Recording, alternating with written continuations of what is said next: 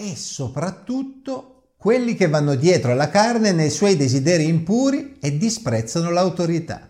Audaci, arroganti, non hanno orrore di dir male delle dignità. Seconda Pietro 2,10. In questo secondo capitolo della Seconda Pietro, l'Apostolo facendo un lungo discorso sui falsi profeti che si infiltrano nella comunità cristiana, a un certo punto scrive queste parole. Ma di cosa sta parlando? Quale autorità disprezzano queste persone e chi sono queste dignità di cui essi parlano?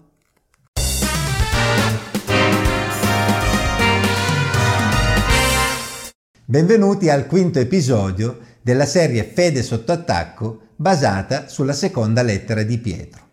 Questi infiltrati di cui Pietro sta parlando dall'inizio del capitolo 2 sono identificabili non solo dai loro insegnamenti in contrasto con il Vangelo, che Pietro aveva definito eresie di perdizione in 2 Pietro 2.1, ma soprattutto dal loro comportamento. D'altra parte, una cattiva comprensione del Vangelo va spesso di pari passo con un comportamento contrario al Vangelo. La loro caratteristica primaria è infatti lasciarsi guidare dalla carne, ovvero dalla loro natura umana incline al peccato.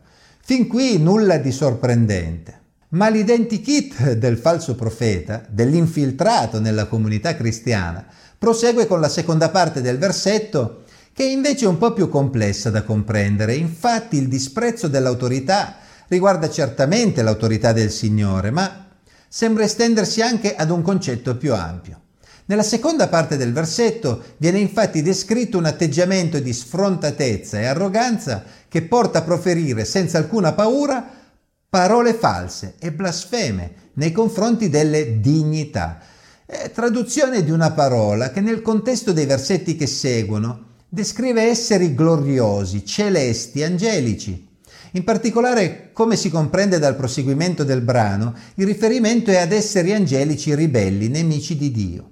Qui la cosa si fa interessante. Cosa mai potevano dire queste persone a riguardo delle dignità? E poi, se le dignità sono addirittura creature ribelli, perché non avrebbero dovuto parlarne male? Allora, innanzitutto gli studiosi credono che questi falsi dottori facessero ricorso ad una pseudo conoscenza del mondo spirituale, del mondo invisibile, per giustificare i propri comportamenti. In secondo luogo, avevano un atteggiamento arrogante nel parlare del mondo spirituale, proferendo falsità, visioni personali non dimostrabili e non coerenti con le scritture. Si dovrebbe tenere presente che quando gli esseri umani parlano del mondo angelico in generale, sia quando si riferiscono ad angeli ribelli che ad angeli che sono fedeli a Dio, dovrebbero avere grande umiltà perché ciò che sappiamo del mondo angelico è comunque limitato a ciò che Dio ha voluto farci sapere attraverso le scritture. Come esseri umani dovremmo sempre accostarci al mondo invisibile con la dovuta cautela e il rispetto che ciò richiede. Ogni volta che ci avviciniamo a quel mondo dovremmo farlo solo confidando nell'aiuto del Signore, rimettendo a Lui ogni giudizio e ogni azione. Si noti che persino gli angeli fedeli a Dio non esprimono giudizi personali, ma si rimettono al giudizio di Dio quando affrontano, ad esempio, altre creature del mondo spirituale ribelli a Dio. Pietro prosegue infatti così. Mentre gli angeli, benché superiori a loro per forza e potenza, non portano contro quelle davanti al Signore alcun giudizio ingiurioso.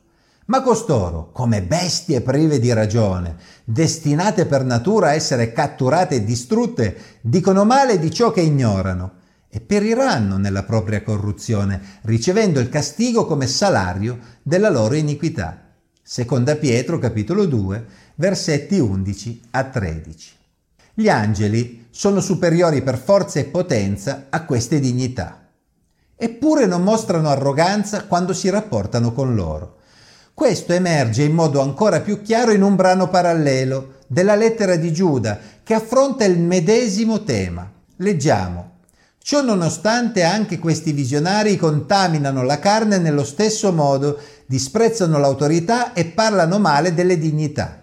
Invece l'arcangelo Michele, quando contendeva con il diavolo disputando per il corpo di Mosè, non osò pronunciare contro di lui un giudizio ingiurioso, ma disse ti sgridi il Signore. Questi invece parlano in maniera oltraggiosa di quello che ignorano e si corrompono in tutto ciò che sanno per istinto, come bestie prive di ragione. Giuda 8 a 10. Allora, qui Giuda citando un episodio che non è presente nella Bibbia ma è descritto in un testo extrabiblico della tradizione giudaica chiamato Assunzione di Mosè, evidenzia il comportamento dell'arcangelo Michele, addirittura uno dei capi delle potenze angeliche, il quale non proferì parole ingiuriose nemmeno contro il diavolo, ma lasciò il giudizio nelle mani del Signore. Pietro e Giuda concordano nel considerare un atteggiamento di arroganza e superficialità verso il mondo invisibile come qualcosa di molto negativo e pericoloso. Questi visionari vengono paragonati sia da Pietro che da Giuda a creature che agiscono solo sulla base dell'istinto. In sostanza, la loro conoscenza non è basata sulla guida di Dio e su fatti concreti, ma si fonda sulle proprie idee, speculazioni tipiche della natura umana soggetta al peccato. L'unico risultato di tali speculazioni e di tale atteggiamento è la rovina, la corruzione, ovvero il degrado crescente nella loro vita che li pone sempre di più sotto il giudizio di Dio. Pietro continua poi questo identikit del falso profeta in questo modo. Essi trovano il loro piacere nel gozzovigliare in pieno giorno. Sono macchie e vergogne, godono dei loro inganni mentre partecipano ai vostri banchetti. Seconda Pietro 2,13. Appurato che queste persone non sono guidate dal Signore, il loro comportamento è tipicamente privo di autocontrollo. La loro condotta può essere descritta con l'espressione tenere i piedi in due scarpe. Infatti, trovandosi all'interno della comunità cristiana, essi sono partecipi con gli altri nelle attività che caratterizzano la comunità, ma allo stesso tempo la loro vita non riflette alcuna trasformazione interiore. In tal modo essi ingannano se stessi e gli altri, non ricevendo alcun beneficio spirituale e diventando impedimenti anche per gli altri. La descrizione prosegue così. Hanno occhi pieni d'adulterio e non possono smettere di peccare. Adescano le anime instabili, hanno il cuore esercitato alla cupidigia, sono figli di maledizione. Seconda Pietro capitolo 2 versetto 14. Pietro descrive queste persone come schiave del peccato senza alcun freno, il che conferma che si tratti di persone non trasformate dal Signore. Figli di maledizione è un'espressione molto dura, un ebraismo con cui Pietro descrive queste persone come destinate senza appello alla maledizione da parte di Dio. Perché Pietro è così duro? Soprattutto per il danno che queste persone possono fare agli altri. Infatti, come un predatore riesce ad individuare le sue prede tra i più deboli di un gruppo, così gli infiltrati nella comunità cristiana hanno più facilità a sedurre i più deboli, quelli qui definiti come anime instabili, ovvero coloro che si sono avvicinati da poco alla comunità cristiana e sono ancora incerti nella loro fede. In effetti, se ci pensiamo bene, è proprio questa la differenza principale tra un falso profeta e una persona semplicemente incredula. Un incredulo vive normalmente fuori dalla comunità cristiana, nella disubbidienza al Signore e fa un grande danno a se stesso. Ma un falso profeta vive all'interno della comunità e cerca di portare altri sulla propria strada, argomentando, giustificando con apparente sapienza le proprie scelte. Ecco perché Pietro usò parole particolarmente dure ed esortò la comunità cristiana a prestare particolare attenzione all'individuazione delle monete false che circolavano in mezzo a quelle vere. Normalmente un falso profeta diventa facilmente fondatore di una setta, ovvero di una divisione ulteriore all'interno del popolo di Dio e spesso i fondatori di nuove sette traggono vantaggi personali, anche economici, sfruttando coloro che li seguono. Per questo Pietro considera queste persone dei veri e propri mercenari e li paragona al profeta mercenario per eccellenza nell'Antico Testamento, il famoso Balaam. Lasciata la strada dritta, si sono smarriti seguendo la via di Balaam, figlio di Beor, che amò un salario di iniquità, ma fu ripreso per la sua prevaricazione. Un'asina muta, parlando con voce umana, represse la follia del profeta. Seconda Pietro capitolo 2, versetti 15 e 16. È possibile leggere la storia di questo Balaam nel libro dei numeri, capitoli 22 a 24.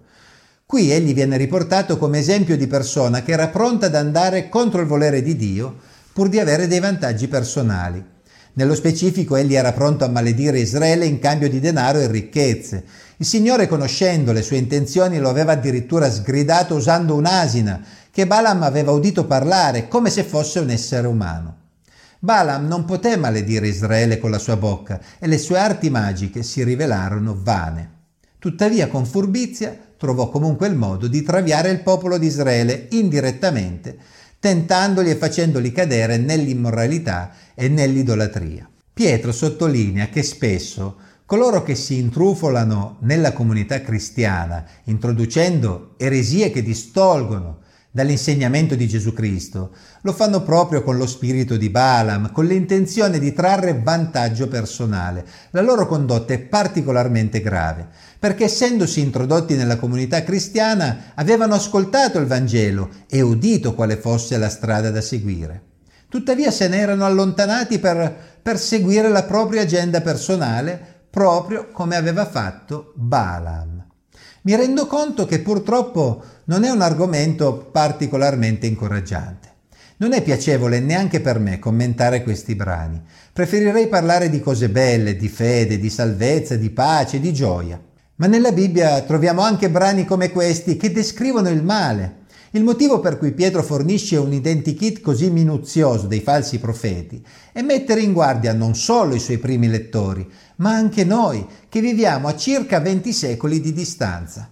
Quante ideologie si mescolano continuamente al cristianesimo, dando origine a sette movimenti che alla fine non hanno più nulla di cristiano? Se ciò era vero nel primo secolo, lo è ancora di più oggi. Proprio per questo motivo dobbiamo fare tesoro di questi avvertimenti. Si può notare anche ai nostri giorni che talvolta nel mondo cristiano c'è una certa superficialità e una certa arroganza nell'accostarsi al mondo invisibile invece di esercitare cautela e di affidarsi completamente al giudizio del Signore. Sedicenti esperti dei segreti del mondo invisibile sorgono ad ogni angolo di strada e ahimè in ogni denominazione cristiana, spaccando e dividendo ulteriormente la comunità cristiana e allontanando le persone dalla salvezza in Cristo. Quindi, lo ripeto, come ho fatto anche negli episodi precedenti. Esercitiamoci bene nel conoscere la moneta vera, in modo che siamo anche in grado di distinguere le monete false che possono fare gravi danni a tutta la comunità cristiana. Grazie a tutti, alla prossima.